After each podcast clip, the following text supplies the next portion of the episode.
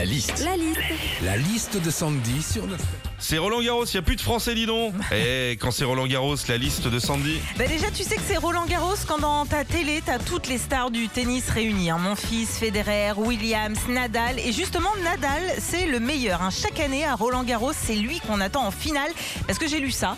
Dans toute sa vie, il est monté plus de 60 fois sur le trône. Après, ça va, hein. nous aussi, on est monté plus de 60 fois sur le trône. Quand c'est Roland Garros, 3 millions de téléspectateurs suivent le tournoi tous les jours dans l'espoir de voir un Français gagner. Bah oui, c'est ce qu'on veut hein, tous les ans, voir des Français sur le cours central Philippe Chatrier. Et tous les ans, on le dit pas assez, mais il y a des Français en finale. Bon, alors ok, ils sont dans le public. hein. Quand c'est Roland Garros, c'est aussi synonyme de plein de choses. hein. C'est la fin des cours, il fait chaud, c'est bientôt les grandes vacances.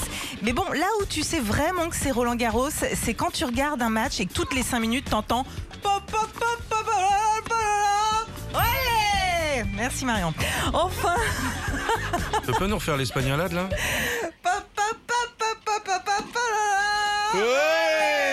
Merci.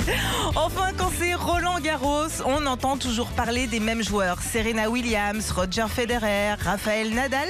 Il y a des joueurs qui sont aussi très bons et dont on n'entend jamais parler, comme Steve Johnson, euh, Victoria Arazenka, euh, Christophe Tyser. Après, eux, on dirait qu'ils ont des noms de vaccins. hein. T'as fait quoi, toi Le Johnson ou le Tyser? Ah, moi j'ai fait le Azarenka. La liste de Sandy sur Nostalgie.